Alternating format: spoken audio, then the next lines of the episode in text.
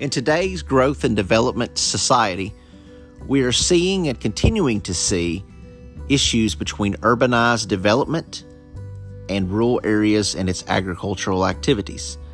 During this podcast, we'll discuss methods and opportunities and concerns regarding this cohabitation of the two segments and how we preserve not only America's breadbasket, but the breadbasket of the world. As our podcast name suggests, rural matters.